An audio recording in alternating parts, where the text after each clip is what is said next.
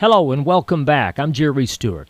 Today is Labor Day, and we're spending this time talking about our America. Just what is Labor Day all about? Well, I must admit, when I was a kid growing up in Texas, I loved Labor Day because it was a great day to go dove hunting. I loved it, and I didn't even know what Labor Day was all about. And many of you listening now may be just like I was. Woohoo! A day off. But Labor Day is so much more than just a day off. It is truly meant to be a celebration for the workers of America.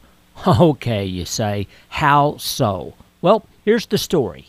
Believe it or not, it wasn't that long ago in America that the average working conditions weren't just bad, they were horrible.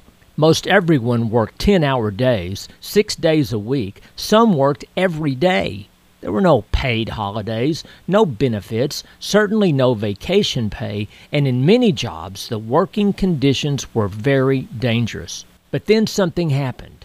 Brave Americans began to stand up and say, This just isn't right people like William Sylvis, Terence Powderly, and Samuel Gompers began to demand that things improve for the American workers.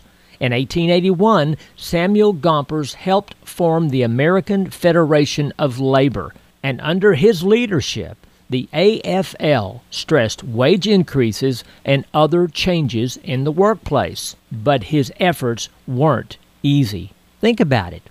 As men began to take a stand against their employers, they took the great risk of losing their jobs, jobs needed to support their families, pay their bills, and pay their taxes and their mortgage. And many brave protesters did lose their jobs, but they would not quit. There was also great danger for their own safety.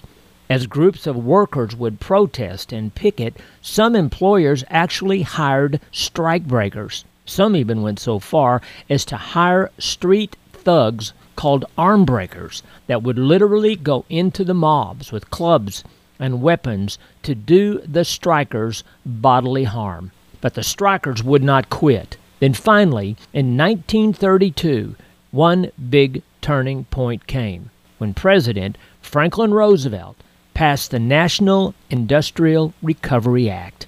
And this very important act guaranteed workers a minimum wage, reasonable hours, collective bargaining, and the right to join unions.